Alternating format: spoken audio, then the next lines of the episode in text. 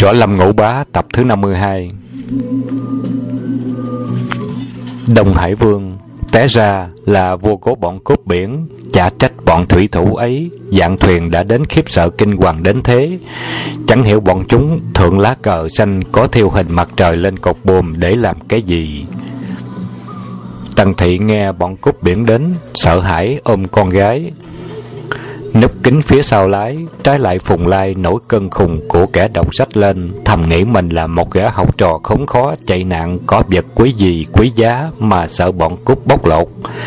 Ngẫm nghĩ xong, tinh thần tỉnh táo trở lại, trở vào khoang, lục trương sách lấy ra một quyển truyện xuân thu, ngồi chiếm trệ giữa thuyền ngâm nga đọc lớn mặt cho sấm sét bủa văn búa rìu cận cổ vẫn tỏ ra không chút khiếp quay trong khoảnh khắc ba chiếc thuyền to đã cận sát hải thuyền không đầy hai mươi thước, đám thủy thủ trên thuyền họ phùng bèn hạ bồm xả lái để cho chiếc thuyền mặt tình trôi theo sóng nước như sẵn sàng chờ đợi một sự khám xét của đối phương. Một trong ba chiếc thuyền to của bọn cướp chậm chậm tiến tới. Tần thị trong khoang thuyền lén mắt nhìn ra, sợ đến trung lên phát rét miệng niệm kinh quan âm không ngớt vàng vái hoàng thiên hậu thổ chẳng dứt lời. Phùng Lai trái lại vẫn thản nhiên đọc truyện Xuân Thu như chẳng có chuyện gì xảy ra quanh mình. Chàng khẽ liếc mắt nhìn xa thấy trên thuyền giặc lố nhố ba bốn mươi tên đại hán. Hầu quanh một gã đầu cọp mắt beo, gâu rồng bó hàm, mặt đỏ, miệng sết, bộ tướng dữ dằn như châu xương thời Tam Quốc. Gã cúp mặt đỏ nhìn lên lá cờ xanh trên cột buồm của thuyền đối phương rồi cất giọng quan quan hỏi. Bọn người đã nộp thế hàng năm cho Đông Hải Biên chưa? Trong thuyền có hàng nào bở không hạng nào có Phùng Lai khi đó mới chợt hiểu ra lá cờ xanh treo lủng lẳng trên cột bồm kia là biểu hiện của bọn cướp cho nhưng chưa thương thuyền nào đã phục tùng và chịu nộp tiền bảo hộ cho chúng. Chàng hơi yên tâm phần nào, nhưng khi nghe tên cốt quát hỏi trong thuyền có hạng người nào thì không khỏi ngại thầm. Bẩm đại dương, lần này chúng tôi chở một vị học trò, đưa vợ con từ Quỳnh Nham huyện vượt bể đến Nam Thông ở Giang Tô. Lời y chưa dứt thì tướng cướp đầu đảng mặt đỏ quát vang lên.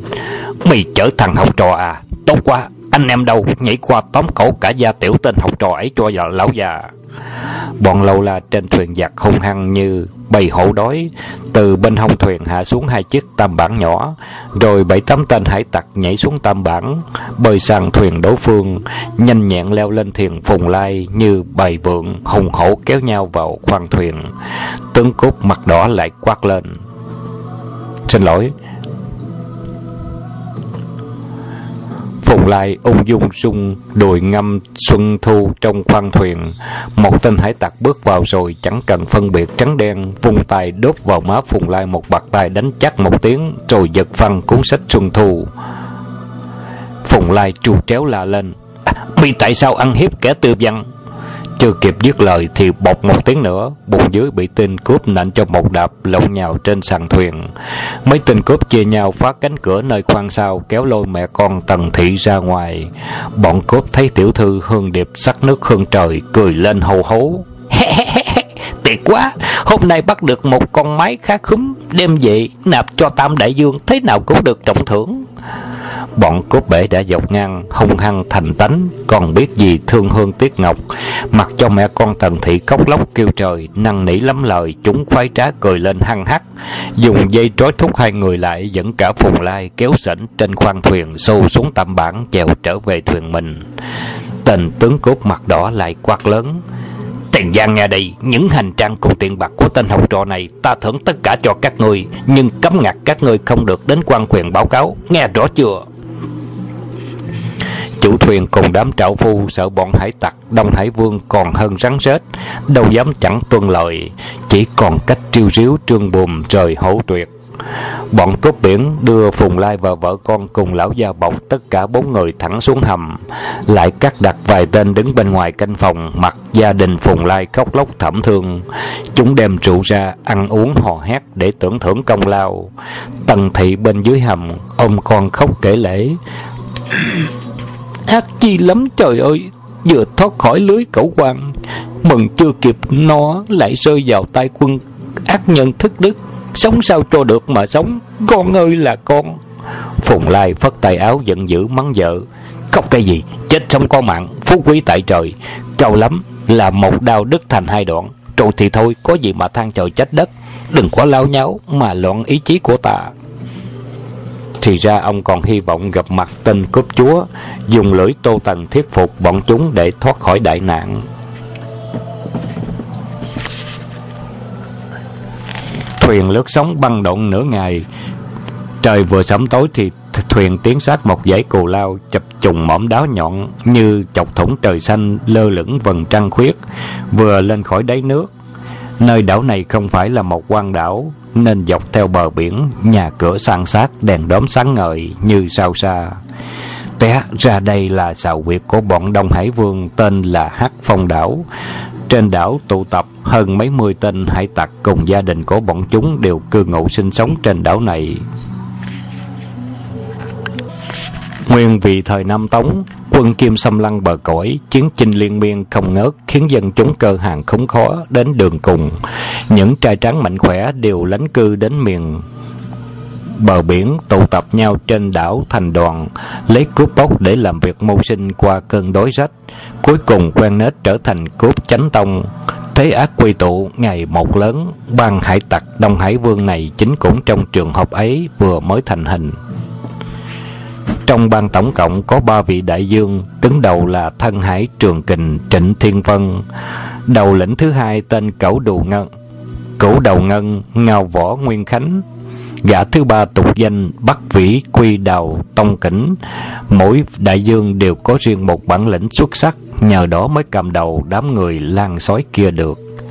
Bọn cốt Đông Hải Vương lúc trước do Dạ, đám Tôn Phương Cô cầm đầu, sao vì Tôn Phương Cô được toàn chân giáo chủ Vương Trùng Dương điểm hóa tỉnh ngộ, dốc tóc nhập đạo, lấy hiệu là Tôn Bất Nhị, để lại cơ sở cho Trịnh Thiên Vân cai quản. Trong vòng không đầy vài năm, số người gia nhập càng đông, thuyền bè thêm nhiều, mới trở thành bá chủ khắp Biển Đông, tự xưng là Đông Hải Vương Bang. Gia đình Phùng Lai rủi ro, mạng vận xui khiến phải lọt vào tay đám giặc này, bị chúng giải về xào huyệt trên hắc phùng đảo. Tướng cúc mặt đỏ là nhị đầu lãnh cũ đầu ngân, Võ Nguyên Khánh. Sau khi cho thuyền cập bến, liền chỉ huy đám hải tặc cởi trói cho đám người họ Phùng và giải thẳng lên bờ đưa về đại trại. Phùng Lai nhìn thấy nơi giữa đại trại có cấm phòng trung nghĩa đường cực kỳ hoa lệ. Võ Nguyên Khánh ngồi xuống, một trong ba chiếc dao ỉ bọc bằng da cọp được bày giữa trung nghĩa đường rồi quay sang bảo tên đầu mục. Mau thỉnh đại trại chủ và tam trại chủ đến. Khoảnh khắc sau, từ sau tấm bình phong bước ra hai gã đại hán vạm vỡ. Ớt dầu là đại đầu lĩnh. Thôn Hải, Trương kình trịnh thiên vân mặt như giấy vàng, đầu cột, hàm én, hiện lên nét oai vũ khí khái của con người có căn bản võ công. Gã đi sau là đầu lãnh thứ ba, bác vĩ quy đào tông kỉnh mặt đen mày rậm, da đen như than hầm. Bỏ nguyên khánh, chờ hai người yên vị xong liền quát bảo một tên đầu mục đứng hầu gần đó. Dạy tên học trò khó ấy ra đây cho ta. Phùng Lai thấy ba tên đại vương, người nào cũng sát khí đằng đằng, lúc đầu hơi khiếp, nhưng sau khi nghĩ lại phúc họa đều bởi số mệnh, dù sợ chẳng ít gì nên cố gượng lấy can đảm la lớn.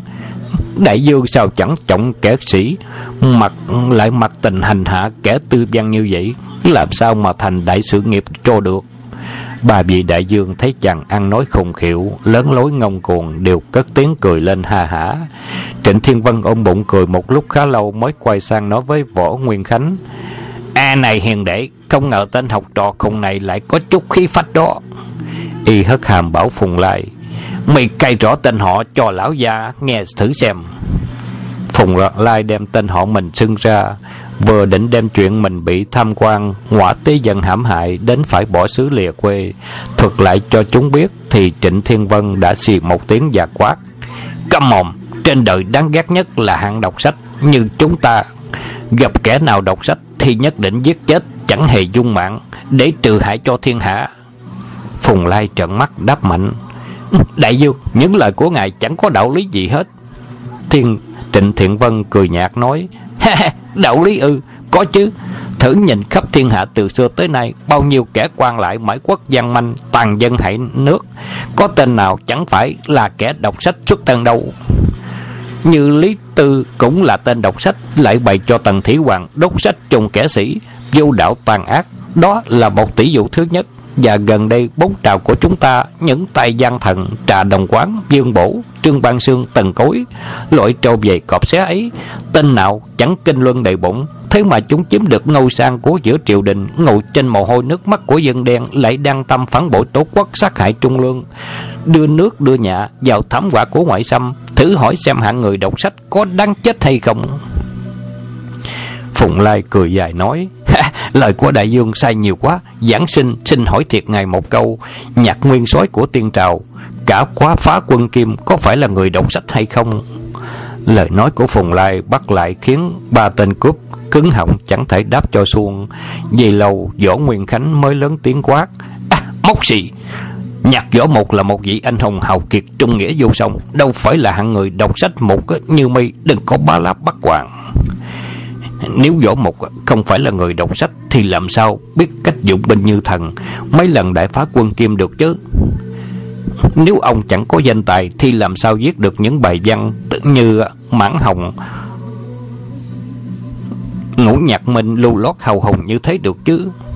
Chẳng lẽ anh hùng hào kiệt Chỉ biết đánh nhau Như điên chẳng cần dũng kế hay sao? Bà gã đại dương đều câm miệng như hến, Không sao đáp cho trôi Bắt vĩ quy đào Tông Kỉnh đưa mắt nhìn mẹ con Tần Thị một cái rồi chỉ tay về phía Hương Điệp hỏi Phùng Lai. À nàng con gái kia tên họ gì? Là con gái người phải không? Phùng Lai thầm trùng mình e sợ. Chàng bèn đem chuyện gia đình bổng mạng. Bốn mạng người vì bị ngõa tri phủ ép duyên phải bỏ cả nhà lưu vong ra sao nhất nhất thuật lại cho mọi người nghe.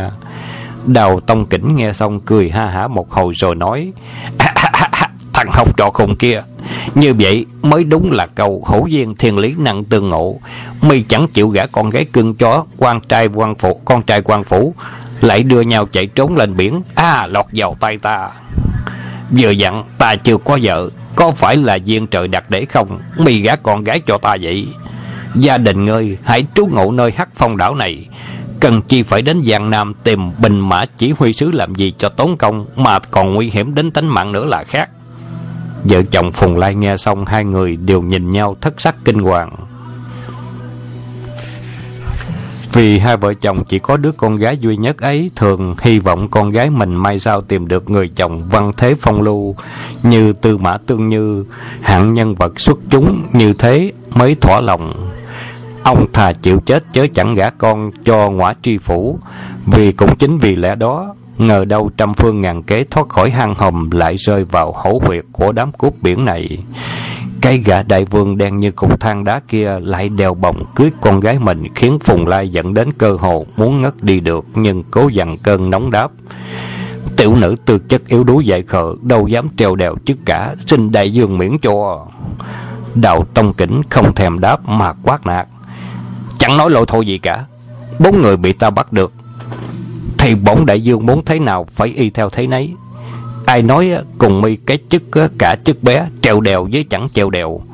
Bây đầu hãy chuẩn bị lễ đồng phòng, bày tiệc hiệp cảnh cho lão tam gia. Phùng lai cả giận, trước mắt cảm thấy tối sầm ngã nhào xuống đất mê man tại chỗ, phùng hưng điệp nghe tên cướp mặt đen định ép duyên mình làm vợ, giận thẹn mười phần. Nàng vì hai tay bị trói quặt ra sao chẳng thể cựa quậy gì được. Do một tên lâu la dẫn đi. Trong lúc thẹn giận quá mức, nàng quên cả sợ hãi, rồi chẳng biết do đâu dâng lên một luồng dũng khí thình lình. Nghe đôi hàm răng nhỏ rứt như ngọn chuốt táp mạnh vào cần cổ tên lâu la, khiến tên nọ đã quá rống lên một tiếng ú cha buông cả mối dây đang giữ trong tay.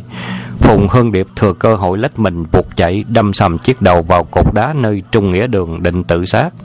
Một tên đầu mục đứng gần bên chiếc trụ thấy thế vội vàng vọt người ra trước, án cây cột, vung tay định ôm Hương Điệp lại.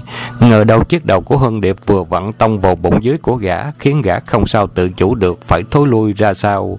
Lưng đụng chạm mạnh vào trụ đá đau thấu trời xanh đất đỏ, kêu lên một tiếng ai cha, trùi té trên mặt đất. Hưng Điệp vì dùng sức quá mạnh cũng không sao đứng vững được, té chúi nhủi vào trong lòng gã đầu một kia. Mọi người thấy cuộc diễn biến đổi đột ngột không khỏi la quảng lên, động cả sảnh đường. Tên tiểu đồng một có lẽ vì sợ Hưng Điệp liều mạng nữa nên ôm nàng chặt cứng. Hưng Điệp cố sức vùng vẫy để thoát ra, hai người quyện nhau thành một cặp lăn tròn trên đất. Đào Tông Kỉnh cười lên hiểm ác, đứng phát dậy, mắt tóe hồng quang, trúc văn thành ngư lần đào phía sau, kêu xoắn một tiếng, đến sát chỗ hai người đang xà nẹo nhau, rồi chẳng cần hỏi han. Thanh đao lấp lé lên, đánh sọt một cái, tức thì chiếc thủ cấp của tên đầu một nọ đã văng ra xa khỏi mình y trên bảy tám thước, máu bắn tung tóe khắp nơi. Phùng Hơn Điệp trú lên một tiếng hải hùng rồi ngất xỉu tại chỗ. Thì ra, trong ba vị Vương Bác Vĩ Quy Đào Tông Kỉnh là một tên tham dâm hiếu sắc, tính tình hết sức tàn nhẫn, hơi giận một chút là đã giết người, thậm chí hắn mổ bụng lóc da người sống là chuyện bình thường như con bữa. Y thấy tên tiểu đầu mục ôm cứng phùng hơn điệp, lòng ghen không khỏi nổi dậy, bèn phun đao chém phân thủ cấp tiểu đầu mục một cách quan uổng. Hai tên đầu mục đứng bên cạnh thấy thế quảng hốt la lên. Trời ơi! Tiếng kêu không mấy gì quan hệ, nhưng vô tình đã làm đào tông kỉnh càng nổi giận thêm hơn. Y bèn xoay người quát hai tên đầu mục. Tam đại dương muốn chém đầu thằng nào là cứ chém, bọn mì dám mở miệng kêu ra là hả? Hai tên đầu mục vội quỳ ngay xuống dập đầu vái như tế sao. Đào tông kỉnh chẳng cần phân biệt cứ một đao là hất phăng chiếc đầu mỗi tên văng long lóc trên mặt đất. Tần thị và lão giao bọc phúc toàn thấy bọn cướp hung hãn như thế, hai người kinh khiếp trụng trời cả tay chân, xỉu nhào xuống đất. Hồi thứ 61 giết cướp thoát thân. Thấy bốn người trong gia đình đều bất tỉnh mê man, đào tông kỉnh phẹt một bãi nước miếng xuống đất nói, toàn là đầu vô dụng, nhắc như chèo. Lại sai quay sang bảo tả hữu, đem ba cái xác chết, dù ngoài đồng trống, lau quét máu me cho sạch sẽ. Hay thằng gia với mụ lão tống giam xuống hầm tối, đêm nay dọn sẵn lễ mừng, ta cùng mỹ nhân thành thân trịnh võ hai người, đối với việc đào tông cảnh giết người như đã quen mắt, chẳng có chút gì lạ hay trách cứ, còn cười bảo hiền đệ nói gì lạ vậy? Nếu đêm nay thành thân phải để cho ngô huynh cùng hạ chứ. Đào Tông Kỉnh hết sức cao hứng sai các thủ hạ chuẩn bị mọi thứ. Tuy trong sơn trại, trại chẳng có văn hoa kết đèn, nhưng đêm ấy cũng náo nhiệt vô cùng, nhộn nhàng và vang lên tiếng cười hô hố, khả ố của bọn lâu la đầu mục. Đêm vừa buông canh, Đào Tông Cảnh mặc một chiếc áo tân lan do mười mấy tên đầu mục dắt hoa tươi theo hầu hí hửng đi đến lữ đường chờ đợi tân nương trà vào bái trời đất. Nào ngờ y chờ cả buổi Trong ngủ âm trỗi dậy mấy lượt Cũng chẳng thấy cô dâu bước ra.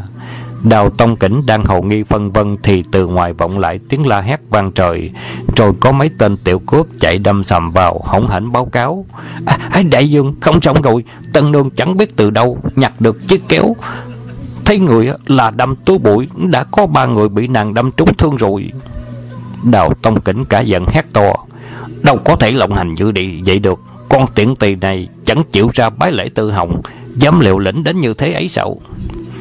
Y quên cả chiếc áo tần lan hoa lệ trên ngực, Nhảy ba bước chạy đến tân phòng. Quả như lời báo cáo, Phùng Hương Điệp nắm chặt một mũi kéo sáng loáng, Đang cùng hai mụ đàn bà Có phận sự phù dâu cấu xé lăn lộn nhau trên mặt đất. Đào Tông Kỉnh cơn điên nổi lên, chẳng hỏi ngọn ngành, bốn chân đá mỗi mụ phù dâu nhào hết về một phía. Phùng Hương Điệp từ dưới đất lầm còng ngồi dậy, chiếc áo tần nương đã trách beo bét khắp nơi. Đào Tông Kỉnh quát to, nàng điên rồi sao? Đêm nay ta cùng nàng giao bái trời đất để kích tình chồng vợ, sao nàng còn ở đây làm trò quỷ gì thế? Phùng Hương Điệp mặt phấn, đổi màu xanh lẳng lặng chẳng đáp lời, thinh lình giơ mũi kéo đâm thốc vào người Đào Tông Kỉnh. Nhưng dù sao, Nàng chỉ là một cô gái yếu đuối, Làm sao bị kịp với một gã sức vóc vạm vỡ Lại tinh thông võ nghệ, Nên mũi kéo chưa chạm được vào làn áo của đối phương, Thì trên mặt đã bóp một tiếng. Hương Điệp hứng trọn vẹn Một cái tác phủ phàng của tên cốt biển, Xiển niễn không sao gượng Té ngửa xuống đất.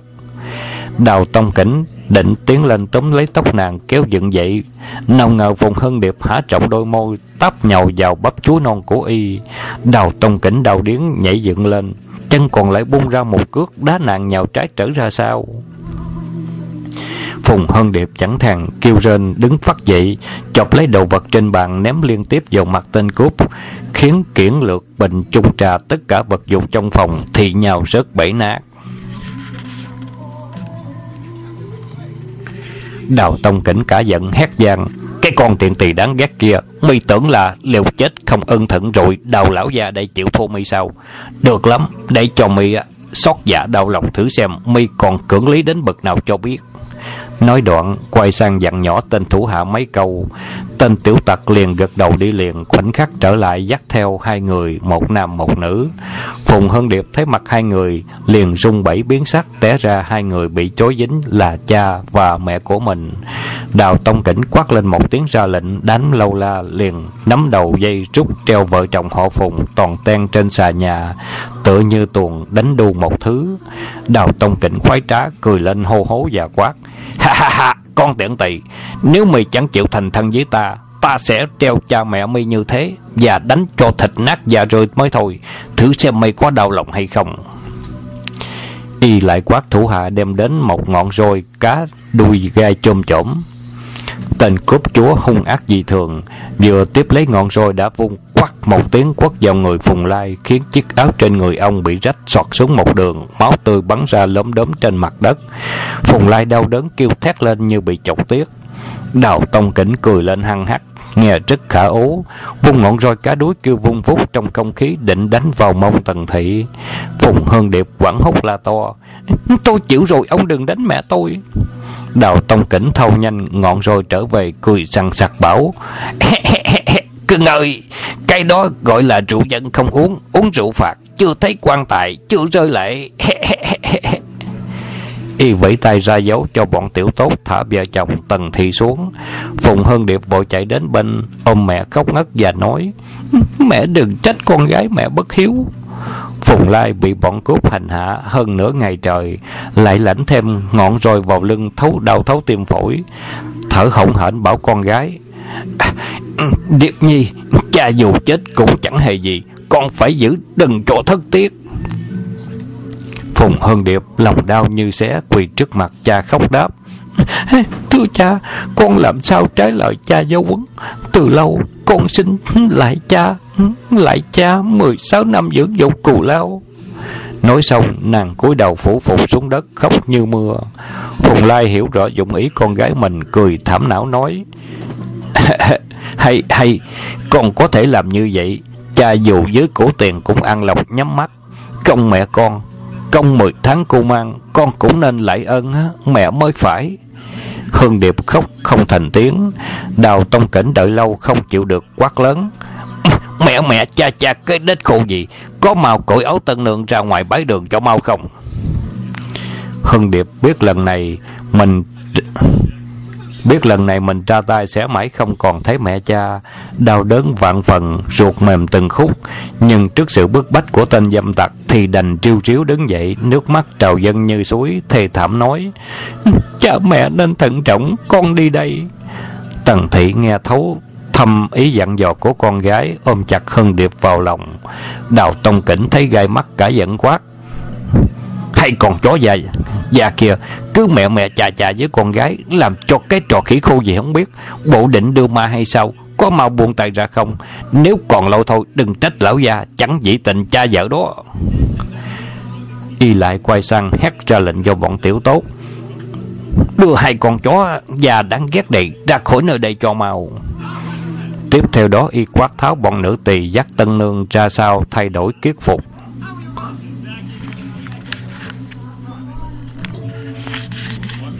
Phùng Hân Điệp đã ôm sẵn ý định, nước mắt ráo quảnh, đôi người ngời tia sáng lạ thường. Bọn nỉ từ, nỉ, tị, nỉ, nữ tỳ kéo thẳng vào phòng, cài hoa thoa phấn, rồi dắt đến lễ đường cùng đào tông kỉnh giao bái thiên địa. Một lễ nghi hoàn tất trong tiếng sáo nhạc tưng bừng. Đào tông kỉnh mặt mày hí hửng, tưởng đâu thêm có thể cùng người đẹp bày duyên cá nước. Sau canh hai đêm ấy, đào tông cảnh nơi khách đường, mọi người đổ rượu say mềm, chân nam đá chân xuôi trở về tân phòng. Phùng Hân Điệp gầm đầu ngồi yên trên giường, hỷ nương ngồi kế bên khuyên nhủ. Đào Tông Cảnh vừa bước vào phòng lập tức khoát tay xua đuổi đám kỹ nương. Đám kỹ nương biết rõ tánh hung ác của câu bác vĩ quy nên mạnh ai nấy riêu riếu chuộng. Đào Tông Cảnh cười khẩy bảo Hương Điệp. À, à, à, Chúng ta là vợ chồng rồi Còn gì nữa mà thẹn thùng. Uống dài à Hiệp rượu cẩn Học cẩn với ta đi cưng. Phùng Hương Điệp nghiến răng Dượng gượng vẻ mặt vui đáp. Đại dương đêm nay tiện thiếp đã là người của đại dương Nhưng thiếp có một điều yêu cầu đại dương Chẳng hay đại dương thuận lòng chăng? Đào Tông Cảnh hồ nghi nhìn khuôn mặt mỹ miều như hoa xuân, cười lên hô hố nói: à, à, à, à, "Nương tử có chuyện gì cứ nói ra chẳng ngại." Phùng Hương Điệp nói: Cha thiếp tuổi già hay bệnh Mẹ thiếp thể chất cũng yếu đuối dễ đau.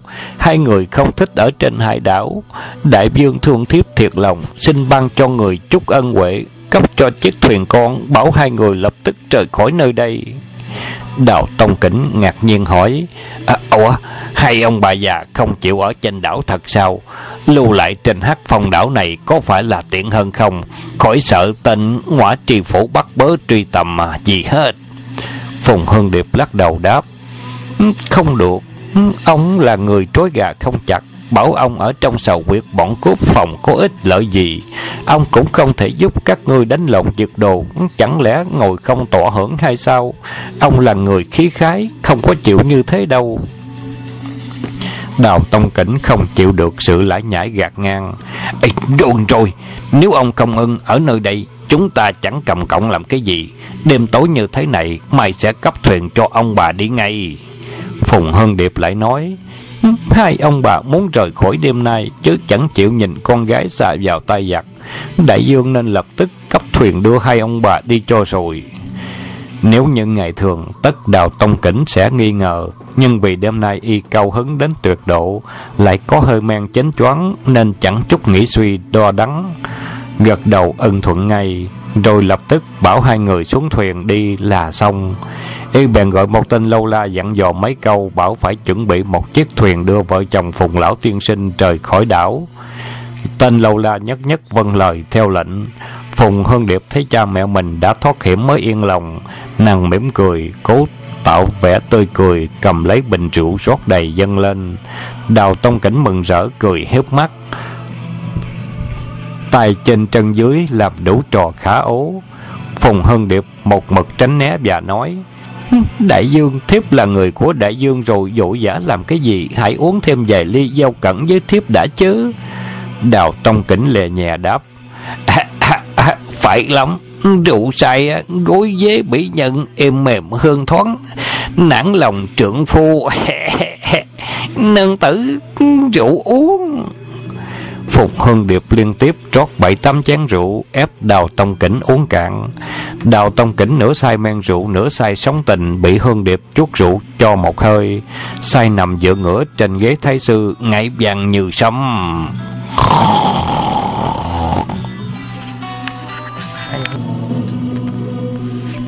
Phùng Hân Điệp khẽ lại gọi y Đại Dương Đào Tông Kỉnh lãm nhảm đáp vài tiếng rồi ngáy trở lại như rống như rống. Ngáy trở lại chứng tỏ y đã say mềm như đất cục. Hương Điệp cắn chặt hàm răng, cởi thiết mão phụng trên đầu, đi đến bên giường lâu dưới chiếu ra một chiếc kéo sáng loáng mà nàng đã ăn cắp được của bọn người. Hỷ nương lúc nãy đã giấu sẵn nơi ấy. Phụng Hương Điệp bậm môi dơ cao mũi kéo đâm lúc cán vào yết hầu của tên cướp. Thì ra nàng từ thuở nhỏ được phụ thân dạy dỗ theo khí tiết thơ hương, trong đầu óc đầy rẫy những nhân vật nữ lưu trinh liệt như trinh nữ truyện, liệt nữ tù, vân vân. Xin lỗi, liệt nữ từ, vân vân.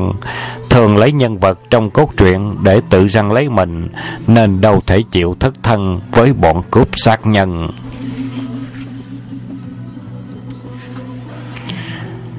Tập thứ 52 của Võ Lâm Ngũ Bá đến đây chấm dứt. Xin tiếp tục theo tập thứ 53.